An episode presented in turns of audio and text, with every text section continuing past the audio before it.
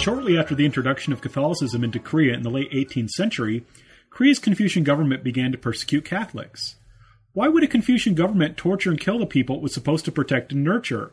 Why would Koreans turn to a religion that differed fundamentally from the established norms of their country, particularly when following that religion could lead to their deaths? Dr. Don Baker, in his book Catholicism and Anti Catholicism in Chosun Korea, published by Honolulu's University of Hawaii Press in 2017, answered these, these questions, both through his own words and through translations of works by a leading Catholic who died a martyr and a Confucian scholar who criticized Catholicism. In this meticulously researched, annotated, and refreshingly clear work, Baker reveals perspectives of both sides in an easy to understand fashion, making this book suitable both for scholars and for a text in undergraduate or graduate classes. And in the interest of full disclosure, Professor Don Baker was my uh, PhD advisor, and I'm credited as a kind of an assistant author in this work. I hope you'll enjoy the interview. Hello, everyone, and welcome back to New Books in Christian Studies. I'm Dr. Franklin Rausch of Lander University, one of the hosts of the channel. Today we'll be talking to Dr. Don Baker about his new book, Catholicism and Anti-Catholicism in Chosun Korea. Hello, Dr. Baker. Good to talk with you, Frank. How are you doing today? Pretty good. It's a rare day in Vancouver when it's not raining, so I'm enjoying it. well, thank you very much for joining us. Um, I wonder if you could begin by just telling us a little bit about yourself.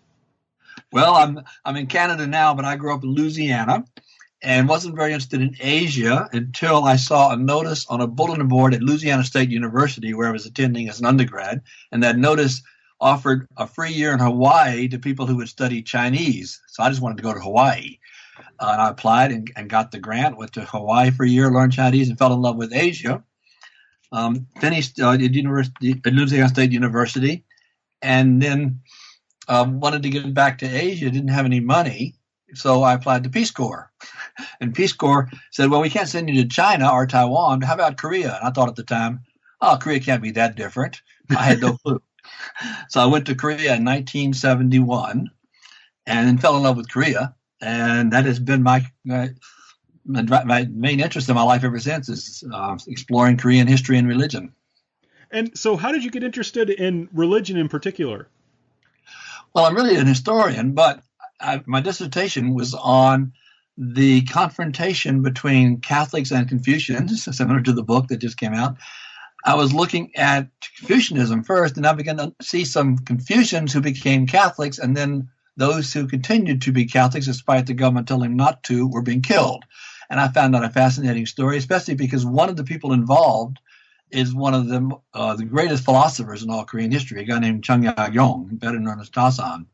And so that was an area that had not been explored much in English, and so I, I started delving into that. I've been working on that ever since, basically. Well, excellent. And so, could you tell us then how did you come to actually choose to write this particular book? Well, um, I mean, I've been working on this broad subject for a long time, for four decades. But then uh, the Academy of Korean Studies in Korea gave money to UCLA to find people to translate some important Korean historical documents. And they had identified as one of the hundred documents they wanted translated the Silk Letter of Hwang Sa-young, who was one of the first Catholics, and he wrote a first-hand description of the first really bloody persecution. And so I said, well, I, I know that text. Um, I've got a grad student working on that text. Yeah, so that would be me. Uh, yeah, that was you. Um, and so I told UCLA, yep, we'll do it. And so that's how I finally got around to writing this book. But of course, um, Hwang Sa-young's only one part. There's another fellow. An Jung-bok, yes. Uh, he was an anti-Catholic. so I wanted to find out why the, the Confucian government of Korea uh, persecuted Catholics. So I had to look at the Confucians as well. And An Jung-bok, and we also translated in the book his um, his attack on Catholicism, which is because his son-in-law was one of the first Catholics, and he was upset about that. Now, An died before the persecution, and he didn't call for Catholics to be killed. He, he simply wrote a long essay trying to convince his son-in-law to return to the true fold of Confucianism. So we have in the book both An Jung-bok's anti-Catholic treatise and the much longer first-person account of the of the persecution of 1801.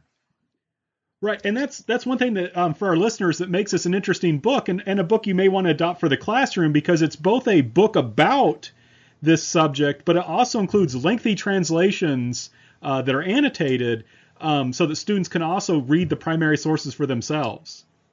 That's very important. I want, I want Koreans to speak for themselves. I find that um, Christians often can't understand why Confucians wanted to kill Christians, and people who aren't Christians can't understand why people would risk their lives to become Christians. so we try in the book to help people understand both, to understand why so many Korean Confucians in the 18th and 19th century wanted to eradicate Christianity from their country, and yet why so many dedicated Christians, even before there were missionaries there, were willing to risk their lives to keep this faith going. So we try to, in the book, show both sides so people can understand the complexity of, of what Korea was like in the 18th and 19th century. Well, and that's a very good segue into to your first chapter, Korea at the end of the 18th century. So, could you tell us what was Korea like at the end of the 18th century? Well, first of all, it was under a monarchy. That's important to remember. Um, it was like it was like a little China as far as the structure of its government goes, and like China, it also had religious diversity. Uh, Buddhism was not a, was not approved by the government, but it was tolerated by the government. And then there was the indigenous Korean religion of shamanism. Mostly, most of the shamans at that time were women. That was also disapproved of, but tolerated by the government. But the government was Confucian, and it maintained control through what I call ritual hegemony. As long as it was, it people didn't violate the government's claim to tell you who, what gods you could worship, who could worship them, when they could be worshipped, how they could be worshipped, and so on. You were allowed to go about your business as long as shamans didn't challenge the government's ultimate ritual authority, and as long as Buddhists didn't challenge the ultimate, the government's ultimate authority, they were left alone, even though they were often um, described by the government as as foolish beliefs. And so that's the religious landscape. Um, the ruling elite of Korea were Yangban, who are Confucian scholars and are dedicated to maintaining Confucianism. That's how they get their status in society. And, and because they were the educated elite, they, they were reading Chinese. I should point out that's very important. They, uh, Korea had its own alphabet from the 15th century, and their, their language is very different from Chinese, not even a member of the same language family. But educated Koreans preferred to read text in classical Chinese. And that's how Catholicism got to Korea. It got to Korea in the form of text published in China in Chinese by either missionaries or Chinese Catholics. Oh, excellent. So, yeah, and Koreans like this term "Little China," right? They liked it then, yes. they were very proud of being as close to China as you could be without being in China. In fact, I was reading something this morning about, again, Chung Ya-kyung, uh, Dasan, where he said, in writing a history of Korea, he said, if you can't be born in China, the next best thing is if you're born in Korea. Yeah. So they were very proud of that. Right. right. So, um, so you've given us a in in this book, you've gave us a, a good idea of what Korea was like at the time. You've given us the historical context. Moving on to chapter two, Confucian criticism of Catholicism. What were the sh- factors that shaped how Korean Confucians would would approach Catholicism? Well, there are a couple. There are ideological and political. Uh, we see in the translation of the Chanakko, the I mean, sorry, Chanakh Mundap, the dialogue on, on, Christianity by An Jung Bok, the ideological reason for criticizing um, Christianity. Confucianism, it's important to remember, has no God. It's it's an anthropocentric religion. It's all about human relations. You're supposed to. Uh, a good person is someone who thinks about their community more than themselves. The ultimate sin in Confucianism is selfishness, putting your own personal interest ahead of the, the need of your family, your community, and your and your country. Uh, and so to An Jung Bok, Christianity, because it promised individual salvation in heaven, appeared to him to encourage selfishness. Over and over again, he kept saying these Catholics are selfish. All they want to do is go to heaven. They don't care about their family. They don't care about their country. They just want to go to heaven. They care about this God of theirs more than they care about their human beings around them. And that, by definition, in Confucianism, is immoral. So that was the first problem. The Christianity, because of its emphasis on the individual, really challenged the communitarian ethics of Confucianism.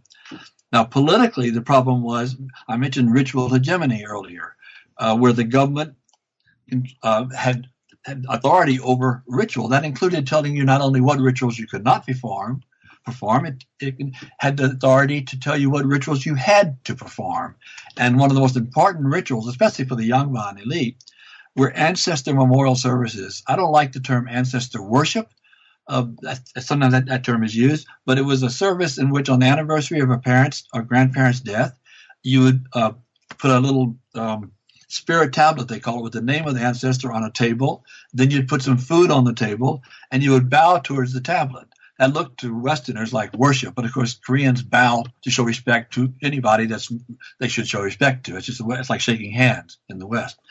Um, but anyway, the, the, Catholics had been told uh, by the bishop in, in Beijing that Catholics were not allowed to put a spirit tablet on a table and bow towards it. They could uh, they could honor their dead. That was perfectly acceptable, but you could not bow towards a spirit tablet.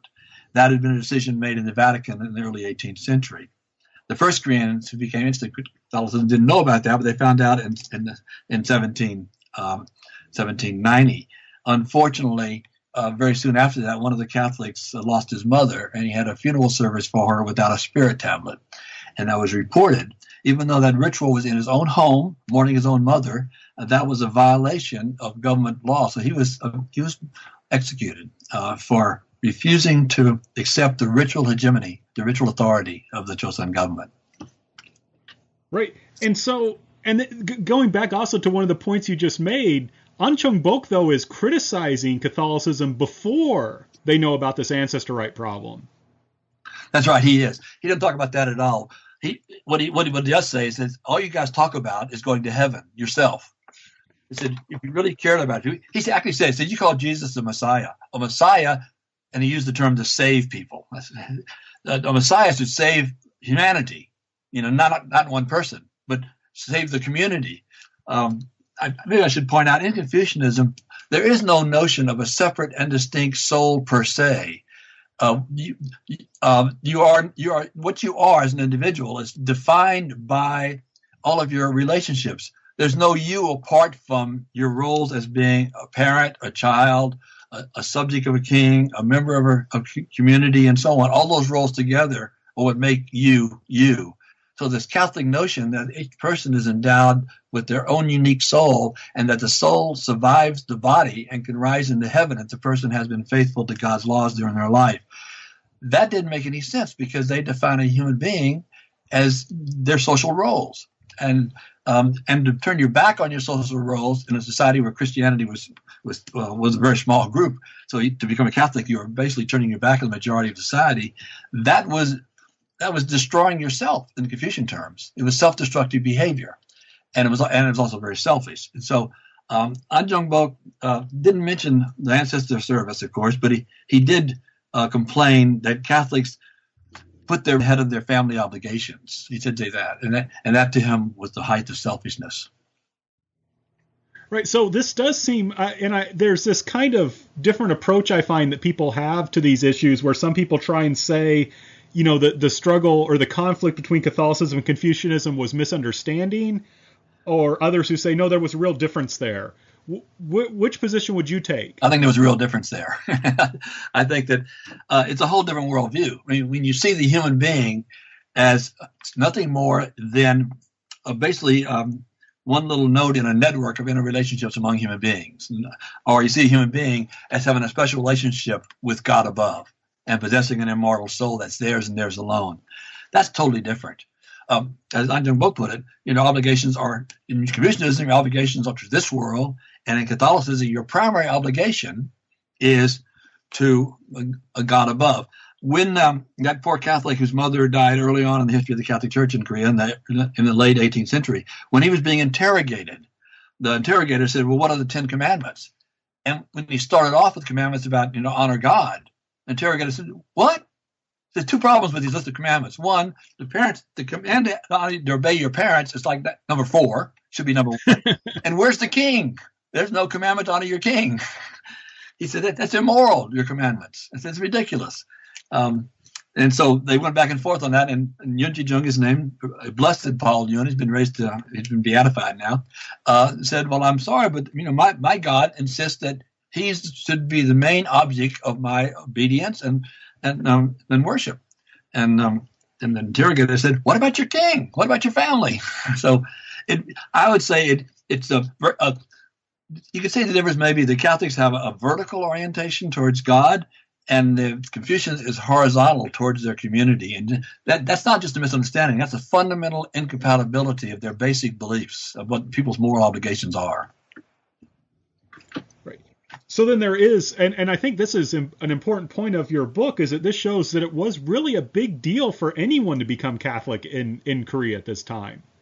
It was life threatening. right. When they first became Catholic, I mean, they didn't know. But as soon as, soon as they found out about the ancestor memorial service being outlawed, they knew that if they continued being Catholic, they were risking their lives. Right.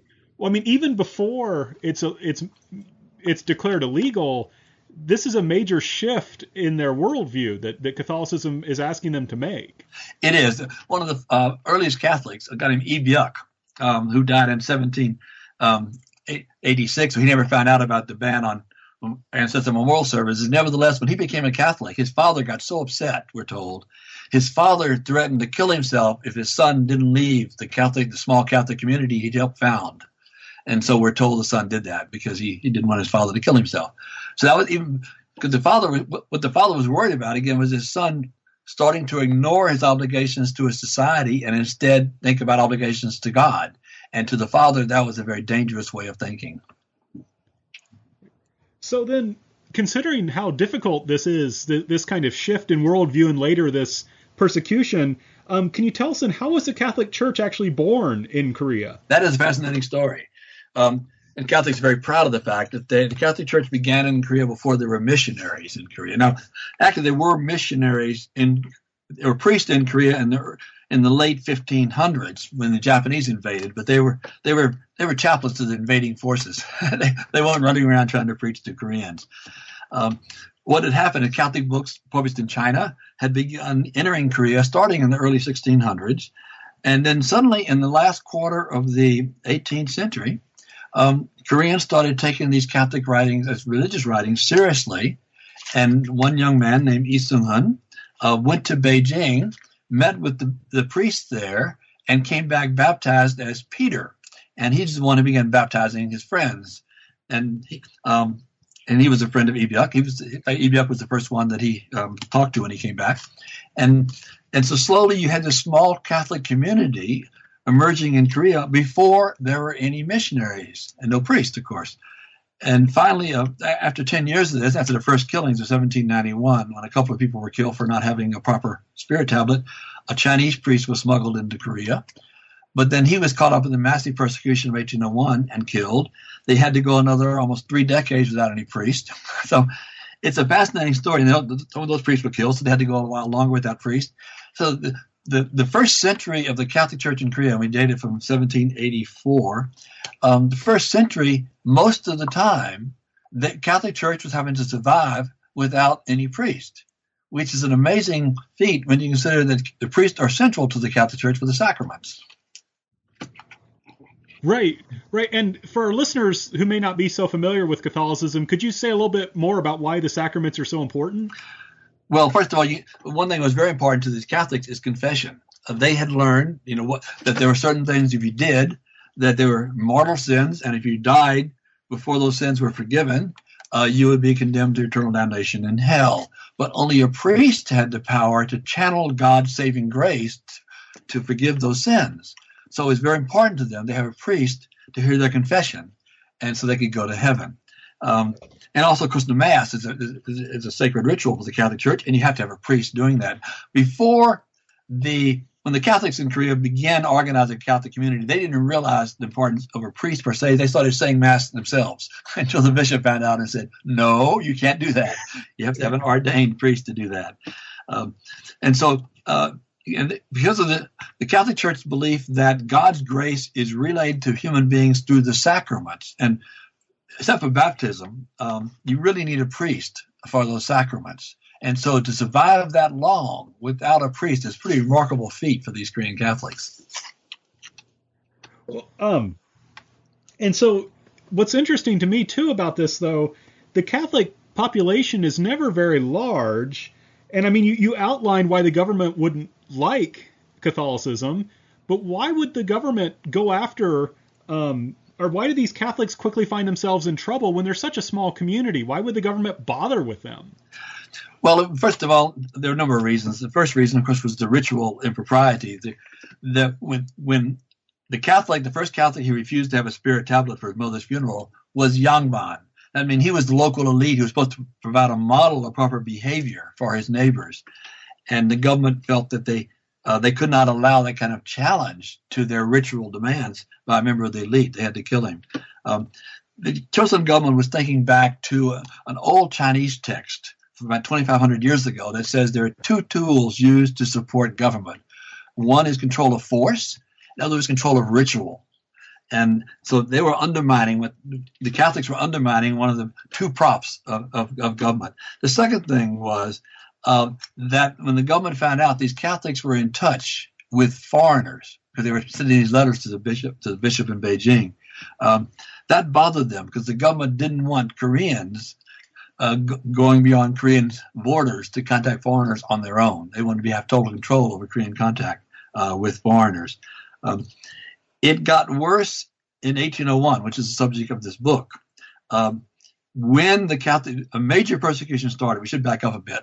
A king who had not favored Catholics but didn't really want a major persecution because he he thought some of the Catholics were pretty bright scholars and liked to keep them in his government. Uh, when he died in 1800, the new king came in as a child, and that king's uh, um, relatives, basically in-laws, took over the government, and they didn't like the Catholics uh, because they were a different. A lot of them were a different political faction, and so they launched this major persecution. And Hwang Sa-young, the subject of this book, then wrote a long letter, the Silk Letter, which we translate, to the bishop in Beijing, detailing the persecution, but also at the end saying, and the only way to stop this persecution is to put pressure on the Korean government. And one way to do that is to have the Pope send a fleet of European ships uh, with European guns and, and, and sailors with weapons and to force the Korean government to stop the persecution. That letter was intercepted before it could be delivered to China. That then convinced the government that this is a serious problem, that the Catholics were not only a threat to their ritual control of the country, it was a threat to their territorial integrity uh, that it, the Catholics were, were traitors inviting foreign military intervention in Korean affairs. And that's when the persecution got much worse and probably why it continued for another 70 years after that. Now, in talking about the causes of the persecution, one, one thing I, I was thinking about this morning, I, I was going through the, the uh, uh, Korean Conference of Catholic Bishops and looking at, at how they, they have a little history section. Mm. Actually, it's quite long history section and they tend to emphasize Catholicism, uh, its teachings on equality, challenging the social structure. Um, do you think that was an important reason, or? I don't see that. I don't see that um, in in the government documents. That, except they they will say occasionally Catholics mix women, they unseemly mixing of men and women in public spaces. okay, but um, generally the, the, the government didn't understand that the Catholic Church teaches that all human beings are deserving of dignity. And of course, the Catholic Church itself, in the early years, the leaders were Yangban. The leaders were the elite. They happened to become Catholic rather than they'd start off as Confucians. Below them were often a group we call Chungin.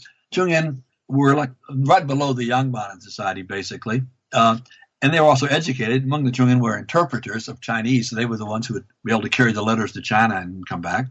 Um, and so you find within the church itself, you don't find any real challenge to the social hierarchy in, as far as the way the church is structured.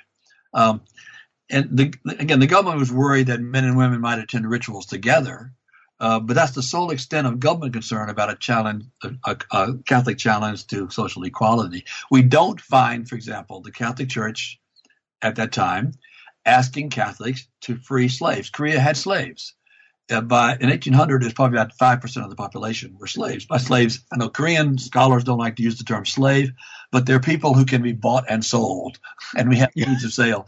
Uh, there's only two kinds of people in the world can be bought and sold: slaves and professional athletes. And Korea didn't have any professional athletes then, so. Um, but the Catholic Church is not saying free the slaves. They, they, would say slaves could be saved too. They could be Catholics, they could be baptized and saved, but they weren't saying free them. So uh, we don't see the Catholic Church really creating a challenge to the social hierarchy in practical terms. The ideology eventually, of course, would, with the teaching that all human beings are, are made in the image of God and deserve respect. But th- that wasn't the government's concern. The government concern was their challenge to, the, to ritual uh, and their challenge after 1801 to territorial integrity. But also, uh, the, the Korean government was well aware of a Chinese problem with secret societies, which in China tended to be sort of Buddhist Taoist groups um, that occasionally would come together in large enough numbers to challenge the government. And when Catholics began forming these basically congregations, right? Those are secret societies, so they had to be secret because it was illegal to be a Catholic. That also worried the government. In fact, in the government documents, you often see Catholics compared to the secret societies of China. So uh, basically, the Catholic Church, it wasn't so much the social um, teachings of the Catholic Church, it was the whole notion that the Catholic Church didn't see the king as the ultimate authority they saw the Pope, and the Pope as God's representative, as the ultimate authority. And that was a challenge to the king's authority, and that's why the Catholic Church uh, was attacked so heavily, so bloodily. So, um, and and just so we we make this clear to our audience, one thing I have to be careful because this is both we're both uh, you know we I for our audience to make it clear, Dr. Baker was my uh, PhD advisor. yes, so was. This is this is an area we both um, uh, focus on uh, just to make things clear, um, the so the Catholic Church in Korea's you know the official year of establishment is 1784 when um, uh, Peter E is is baptized. When does the first uh, Korean Catholic killed? 1791. Yeah. Right. So only it's very fast. Seven years later. Yeah.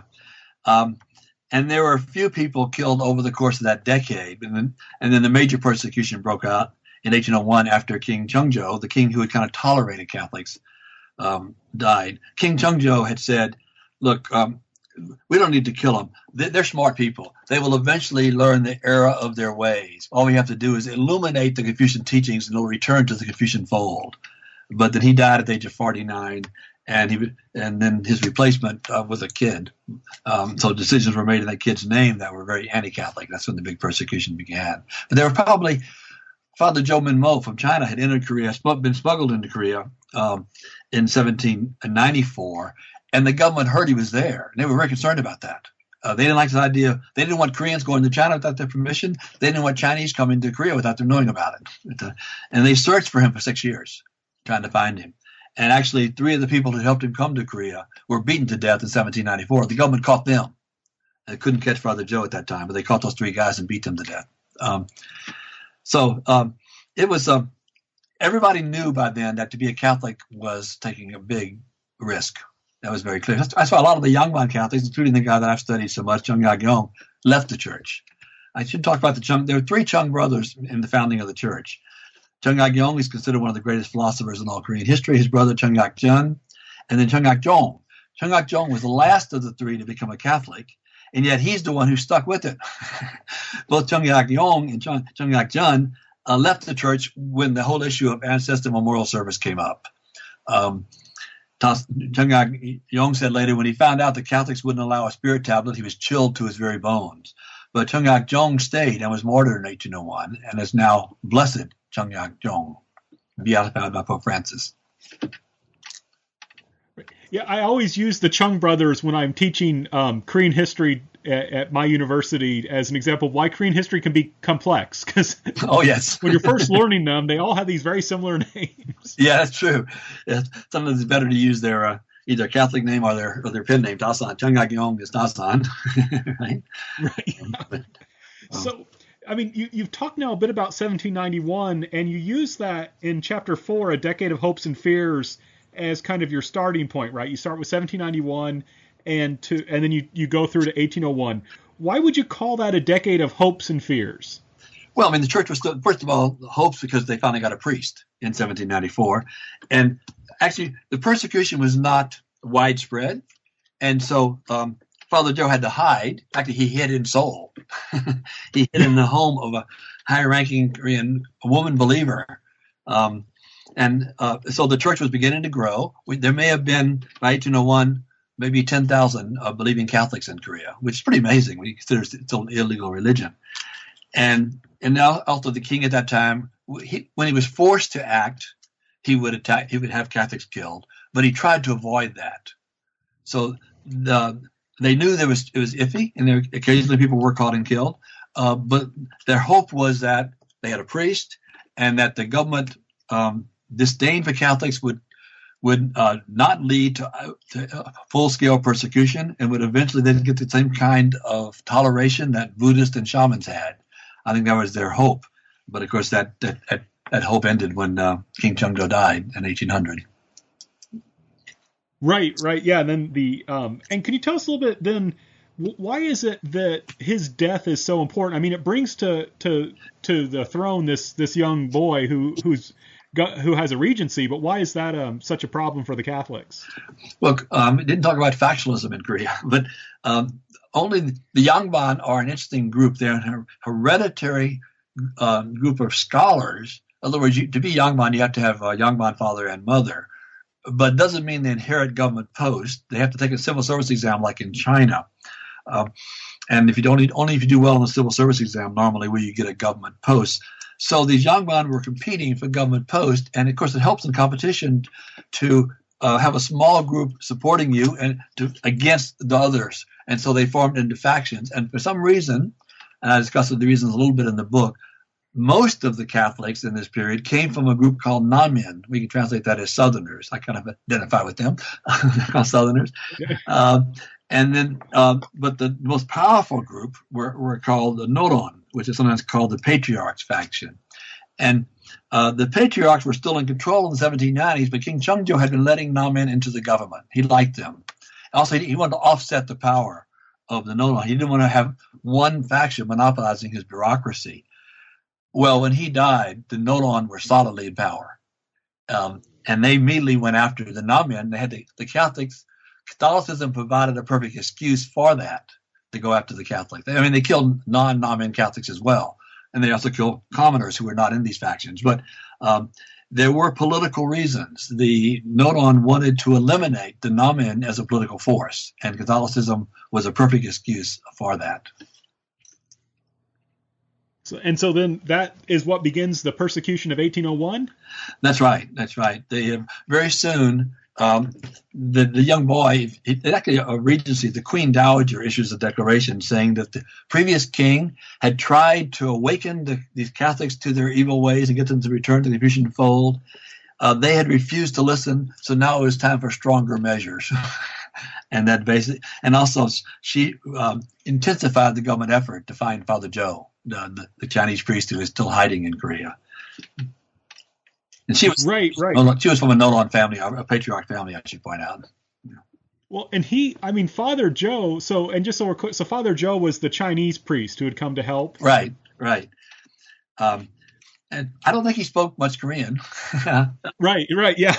He, but the educated Korean could write in Chinese and he could read that. I assume he I don't know how he did confessions with the peasants. But, um, well, I thought in um when Koreans Korean Catholics would go to China when there was no priest in Korea, they would write their confessions, and then the, basically that when they were all done, they would wash off the ink. Right, I think that's the case. Yes. but yeah, so yeah, brush talk. Yeah. uh, but Father Zhou, he would travel around the countryside. It's interesting the way he would do that. Um, back then, when when when you were in mourning for a parent, and mourning lasted about 29 months um, you would uh, you're supposed not not to interact with other people very much. So if you had to, to travel from one place to another, you'd wear a hat that covered your face, and that that told people don't talk to you, and also hid hid your facial features somewhat. So if when Father Zhou had to leave Seoul to go into the countryside to minister to the Catholics in the countryside, he would dress like a Korean in mourning. So people wouldn't tell that he couldn't speak uh, Korean very well, and they couldn't see that he had kind of Chinese facial features. So, um, he, was able to survive and, and get around. He couldn't go out very much, but he was able to go into the countryside and and say, say mass and hear confessions and baptize and so on uh, for those six years before he. Um, actually, he turned himself in in 1801 when the government started killing a large number of Catholics. He thought that it was all about him, and that if he turned himself in, then the person would stop. That didn't happen. Um, he was interrogated, tortured. That's what interrogation meant and beheaded. So, uh, but and the persecution continued after that as well. Right, and he his death has a special impact on Alexius Hwang in the Silk Letter, right? Yeah, Alexius Hwang, that's Hwang Sa-young's Christian name, Alexius. Um, he was actually in the countryside uh, when Father Zhou was executed. And I believe in the Silk Letter he says that he, he suddenly heard a loud thunder and like lightning in the sky. And later he found out that was the exact time that Father Zhou had been beheaded. And so, um, and of course, this really bothered Hwang because now there's no priest. And he needs a priest. So already he was, you know, on, he was in hiding, um, trying to escape, trying to keep the church alive despite the persecution. So now there's no priest. And so, of course, part of his letter, the Silk letter, is saying, please send us a priest again. We need a priest soon. Um, he has some interesting ways of, of, of proposing for a priest to smuggle into Korea. He says, why don't some of us Korean Catholics go to China and we'll teach some of the Chinese priests, you know, Korean, so they can uh, teach them when they're young so they can learn it uh, pretty well and then come back to Korea and people won't know they're Chinese. okay. Um, we'll teach them how to wear their hair Korean style and, and dress right, yeah. style. yeah. so, uh, but I was really, it, when Father Zhou left, it, it, almost sent, when Father Zhou was killed, it almost sent Hwang into despair because uh, the faith was so, so central uh, to the church. Right. Well, especially and for our listeners, it, it's amazing when we were translating the Silk Letter the um the in a sense one of the climaxes of the letter is the death that of um, Father Zhou. But it's clear that when Alexius Hwang wrote it, he's modeling Father Zhou's death after the Passion of Christ. That's true. Yes, yeah, that is true. It, it, it's really striking how how he chooses the details to do that. So I mean, it was really well. I, my Latin's not very good, but it's what an alter Christus. Yes, and he um, the other Christ. Yeah, as he's being taken to be executed, he asks for a little bit of alcohol, right? not vinegar, but alcohol, right? right? Um, like uh, Christ on the cross asked for a little bit of drink, right? Uh, yeah, you're right. There are there are some. Hwang is Hwang is clearly. Um, uh, trying to see he's trying to put all the all the good Catholics basically in, in the same model. We're all modeling our lives on Christ, and Father Zhou was a perfect example of that. Is what he's saying basically. Right, right. So, um, I, and that's a good point. So we the, we had there was fears and hopes in 1791, but the the fears have won out by 1801. Oh yes, oh yes. um, and this leads the you know it's it's this death of a, of um, the of Father Zhou that leads Alexius Hwang to write this silk letter. Could you tell us a little bit about who Alexius Hwang was and what the silk letter was? He's a fascinating guy. He actually was very bright, young Yangban. In fact, he came in number one on the civil service exam, the nationwide civil service exam, and we're told the king was so impressed he actually um, touched his hand and said congratulations, right? Um, but soon after that, uh, he became a Catholic, and he became a he was converted by one of the Jungs because it turns out that uh, he was um, he was related through marriage to the to the Jung brothers. Okay, so. Um, and it was the Catholic, the one who stayed Catholic, Tung Jung, who converted Hwang. And Hwang became a Catholic after the news had come about the Spirit Tablet. So he knew immediately what the danger was. And yet he stuck with it. And he was um, very active in maintaining contact with the various dispersed Catholic communities around Korea. Um, and he, he and, and Chung Yak Jong were, the, basically, I'd say, the two leaders of, of the, um, um, along with a woman named Kang Wan Suk, uh, who, who, took care of the women Catholics. Um, they were the leaders of the church during that decade of hopes and fears. And then, uh, and but and then Hwang, um, he did escape uh, the persecution. He fled Seoul. And his plan was writing this letter was twofold. One, he wanted to record the deaths of the martyrs so that Beijing, the bishop in Beijing, and eventually the Pope in Rome would know that there were Koreans who were dying because of their faith in God and uh, that they were real martyrs. But then, of course, the second part of the letter was to I mean, it's nice to have martyrs, but like to, we'd like the martyrdom to stop. And so, would uh, would the bishop in Beijing do whatever he could uh, to get uh, the persecution to stop? But most of the letter, as you know, Frank, is taken up with detailed description of of all the martyrs and how they were caught, what they did when they were being interrogated and being tortured, and uh, whether whether or not they were faithful unto death. That's very important for him. Um, he does point out some who uh, apostatized. Um, and he points out some he's not sure. He says because he wasn't in jail with them, so he doesn't know if they abandoned the faith at the last minute. So he's he's trying to be very accurate historically. These people are martyrs. These no, they left the church under. He said they were being tortured and they couldn't stand it anymore. Um, he, he says some interesting things about uh, Chung Yag-yong. Again, he says that he claims he's not a Catholic, but I know in his heart he really is. That's what he says. Uh, right. You know, I'm not so convinced about that because I, have read enough of, Tos, of Chung Yag-yong's writings later. Uh, no, I, I, think I think you're right. yeah. um, so, and and as you had mentioned too, most of this, of course, is him talking about his friends and relatives and other Catholics who have been who have been killed. But then, as you mentioned earlier, he talks about here's some plans that you could use. One of which is to get an armada to threaten the church or threaten the, the Korean government into allowing a priest to come. That's right. That's right. That was the last plan.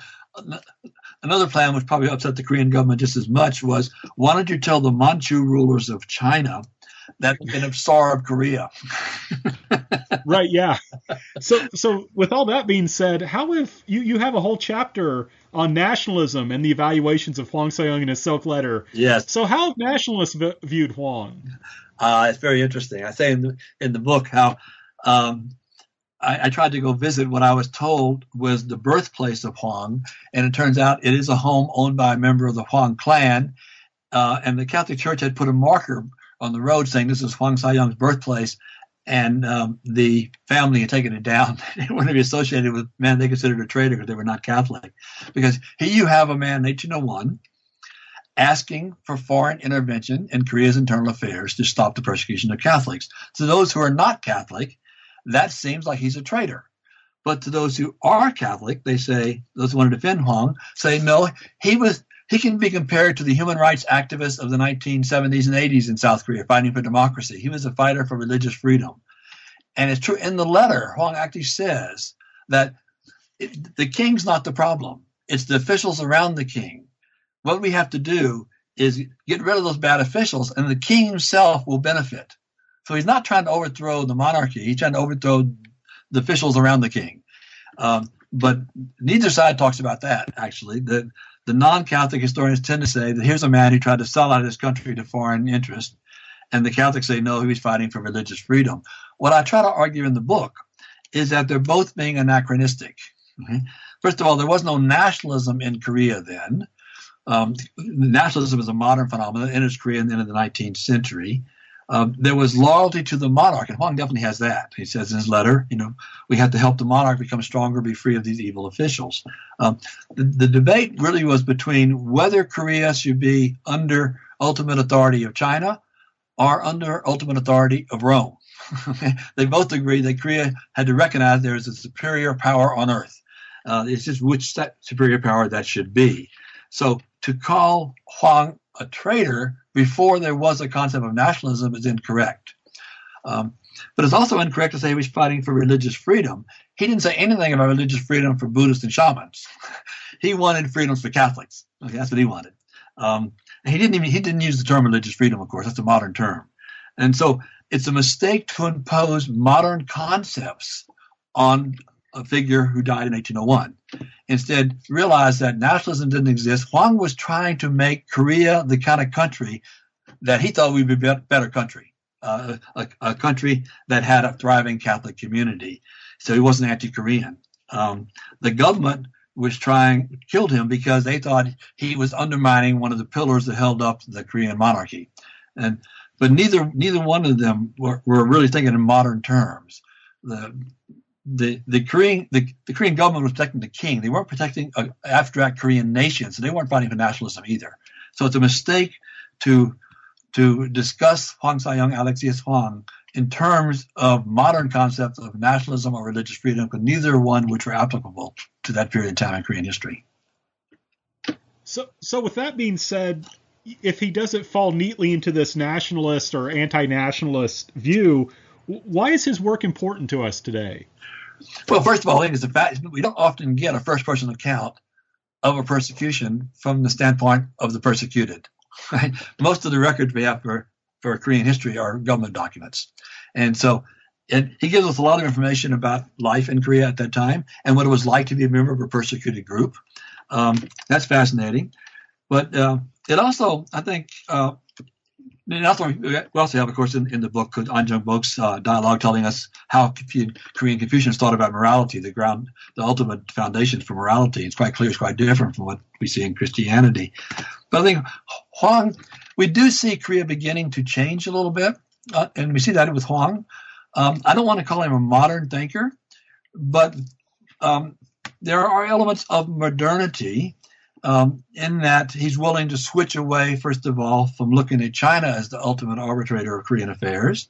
Um, but also, the Catholic Church, and we see this clearly in Hwang's writings, introduced components that have influenced religion in Korea, not just Christianity, but religion in general. I argue they introduced for the first time the introduction of one God. Um, I know many Koreans claim that Koreans used to believe in a one God a long time ago. They called it Hananim or Hananim, but my research has shown that that concept was really promoted by a Canadian Protestant missionary named James Gale. And so Catholics introduced the notion of one God. Now we see that now, not only in Christianity in Korea, we see more and more Buddhists emphasizing um, uh, the actual historic Buddha. Uh, we see some new religions that worship one God. It's become seen by Koreans as kind of a mark of a more sophisticated religion if it's not polytheistic. Uh, and also the very notion of a religious congregation.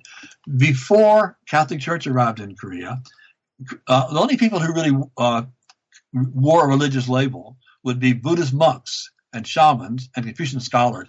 People who went to a Buddhist temple wouldn't call themselves Buddhist. Uh, people who went to a shaman wouldn't call themselves shamanist.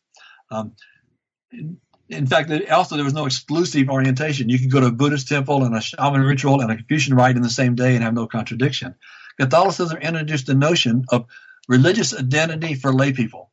And that's, that's a notion that's very strong in Korea today. About half the South Korean population wear a religious label today. And so those are modern elements that we definitely see in Hwang's letter that he believes in one God and that he believes that the Catholic community, he's not a priest, he's a layperson, but he's a Catholic um, and he will die for that. So uh, that kind of um, belief in one supreme God and that belief that a, a layperson can have a, a, religious commitment to a specific religious community strong enough they're willing to give their life for that, that is a concept we see in modern Korea and didn't see until the Catholics arrived in Korea. So that we can see the beginnings of some elements of modern Korea in Hwang Sa-young's writings. So Excellent, and and I mean, um, and of course, uh, this is a very important text. I'm glad that you know we, the the translation's been um, published, but there you also included An Chung Bok's work, which we discussed earlier. Could you tell us why is it important to also include his work? Why is it important? Well, I find if I only talk about the persecution, my Canadian students will say, "Oh, the, the Confucians were just even if not Christians. Oh, Confucians were just um, a narrow-minded." Uh, they were just trying to protect their power. And I want to understand that Confucianism was actually a very strong moral philosophy. And even though we may consider the persecution of Catholics to be immoral, their motives were based on their moral principles. So I want my students and I want people to read this book to understand that An Jung Bok understood Catholicism as much as he could in that time. Um, but he viewed it through the lens of his Confucian categories. So um, he had certain moral principles, and Catholicism offended against those moral principles. Catholicism denied that the primary moral obligation of a human being was to their fellow human beings. And I want students to understand that that that Confucians were not just narrow-minded. Uh, the Confucianism um, was as sophisticated in its moral philosophy as Christianity is. It just had different basic premises. And I, I want them to understand that because I, I, find so many of my students just think Confucianism is nothing but a bunch of um, ritual rules that are based on, on um, people in power trying to control society. That's how they think of it. And I want them to see that much more than that. An Jung Bok was not a government official. He was a private Confucian scholar who sincerely believed in the teachings of Confucianism and was concerned when his son in law became a Catholic because he thought that is threatening the moral foundations of his society, and that bothered him a lot. And I want students to understand that. And one other thing, I think it's it's maybe also for our for a couple of questions to kind of um, end our interview with. A lot of times, uh, people work in only one language. Right. but of of course, for Koreanists, we don't have that luxury. We have to work in Korean and usually classical Chinese and maybe some Japanese too. Right, that's right. So, um, so I wonder if you could tell us a little bit. What was it like translating these two uh, works? Well, as you remember, it's, it's not easy because Chinese is very concise, um, and so you can um, and trad- traditional texts don't have punctuation. Fortunately, we were able to work from a modern edition of the text that had punctuation, which helps. Um, but uh, one of the problems with translating a Chinese text is that one term can have a multiple of meanings because Chinese has been a written language for over 2,500 years, and the Chinese never throw away an old meaning of a term; they'll just add a new meaning. So sometimes you don't know when you're reading the text until you put the, get the context whether you're supposed to read that word with the, with the more recent meaning or more ancient meaning. And also, um, and Hwang Sa-young didn't do this so much, but An Bok did. Uh, Confucian scholars memorized the Confucian classics. So they would just throw out a four or eight syllable phrase from a classic without telling you where it came from. But when you translate this into English, you got to identify that stuff for your readers. So uh, that had to look, and then you, of course, to understand the meaning of that four or eight uh, syllable phrase, you had got to know the context.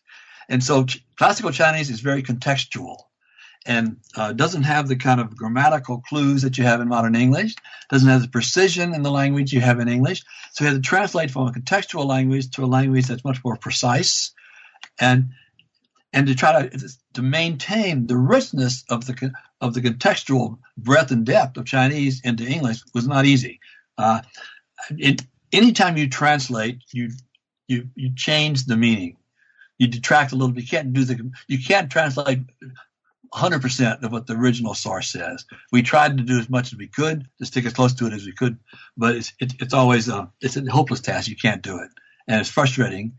I think we've done the best that we could possibly do uh, with this text, putting it into English, so that our readers can get inside the head of both An Bok and then later Hwang Sa-young. That, that was our goal to have readers get inside their head. I hope we've done that. Well, what's the again for our, our listeners and readers? I mean, it, one page of classical Chinese is equal to about what four pages of English. yeah, that's about right. That's right. Yes. It's it's just astounding, and and I remember we really struggled because it, they don't have plural markers necessarily. That's right. So I remember we, we went back and forth where the, uh, Hwang Sa-young talked about a a guy to prove he really wasn't a Catholic took a concubine, and it wasn't clear if we should say concubine or concubine. Exactly. They don't need. They don't really need the plural. Yes, classical Chinese. so it was. It was just yeah. I can't remember how we dealt with that, but but also and of course this is a, a again a, a, team effort. So not only did we work on this in a sense, I remember when I was in Korea and was was working a bit on this. Uh, Professor Joe Guang, who you had introduced me to and, and served as my advisor while I was in Korea, he introduced me to Father Yo Chin Chun, mm. who was in charge of the holy site um, where Hwang Sa-young actually hid, Baeron. Yes. And he was he was the one, right, that actually went through and punctuated it. Right, right. He was. He has we relied on his edition. It's the most careful edition of the of the Silk Letter available. He, he's really a good scholar. Yeah. Right, yeah, and um, I wanted to give those two credit because they, they really helped us a lot. And they get credit in the book, but I wanted to get them in the interview. Oh, they did help us a lot. We couldn't have done it without them, basically. Yes, yeah. No, they were they were great. Um, well, we've taken a lot about of your time. I wonder though, first of all, do you have any anything else you'd add about the translation or the the earlier work that you've done, or how this fits in? I mean, this is not your first book. How this fits into your career uh, uh, overall? Well, I hope this book is read by more than just Catholics. uh, um, the, the, title, Catholics and Catholicism in Chosun Korea, may may um, people may look at that and say, "Well, I'm not I'm not a Catholic, so I don't need to read this," because it's really about Chosun Korea you know, in in in, in um, late 18th, early 19th century. Um, and I hope people will see it as such. It gives us again this rare glimpse of, um, what it was like to be a subject of government persecution from the standpoint of the persecuted, um, and, and also we get a rare glimpse at why a, of a Confucian scholar like An Bok would actually uh, be so um, condemning of this. Um, uh, uh, he wouldn't call it a religion. They didn't use that term then. This new um, way of thinking that had entered his, entered his country and, in his words, infected his family, his son-in-law. Uh, and I, I, think by reading this book, people will understand not only the history of the Catholic Church in Korea, the early years of it, but also come to a better understanding of Korean Confucianism and of the basic um, cultural history of Chosun Dynasty Korea. So I wanted to be read by people to understand Chosun Dynasty in general, not just the history of the Catholic Church. Well, excellent. When, and I think you did that very well, and I was glad I could contribute some small part. I and I always appreciate you giving me that that opportunity. Um, well, we've taken a lot of your time, but I'd like to, to take just a little bit more to ask you our traditional question on the New Books Network. What are you working on now? I'm trying to finish a translation of a book by this guy, Chung Yag-yong Tasan. Um, and what I chose to translate is a commentary on the Confucian classic that's usually translated as Doctrine of the Mean. But I chose his commentary that he wrote in, guess what, 1784. oh, uh, important year. Yeah, he wrote it a few months after he first encountered Catholic writings. Uh, and he also, in this text, he in this particular commentary, he has several references to Lee Byuk, who is one of the first Catholics. And so, even though this is a Confucian text, and Tasan revived it two more times, the last revision was 1814, you still see influence of Catholic writings in this Confucian commentary on a Confucian classic. And I, I find it fascinating. You mentioned earlier that a few pages of classical Chinese can be a lot of pages um, in in English. The original text in Chinese is about 60 pages. The book is going to be with commentary and my annotations about 600. so uh, that sounds about right. Yeah. But uh, again, I chose it because, again, Tasan, he talks about a God. Um, he, even after he left the church, Tasan clearly believed in a supreme being. You wouldn't, you wouldn't use the term being, that's, that's a Western term, but a, a, a deity, a, an actual, a supernatural personality. Um, and that's clearly Catholic influence. And you see that when when he's um, doing this Confucian commentary on this Confucian classic, he's putting God into Confucianism. And I, the only way to understand his commentary is to look at the Catholic influence on his thinking. He's still a young man at this point in his 20s. And so I, I hope when that book comes out, people will read the two books together and and see how the introduction of Catholicism into Korea first of all, the reaction to it gives us some insight into Korean thinking at that time, but also kind of begin nudging Korea in a new direction that, that eventually um, blossomed into what we see in modern Korea today. Excellent. Well, thank you very much for the time, and I'm, I'm looking forward to, to having a look at your newest translation when it comes out. Well, good talking with you, Frank. okay, good deal. Well, have a good day. You too. Thank you for listening to this interview. This has been the Christian Studies channel of the New Books Network. I'm Dr. Franklin Rausch, one of the hosts of this channel, and I want to thank you for listening to this interview, and I hope you'll come back and listen to another one soon.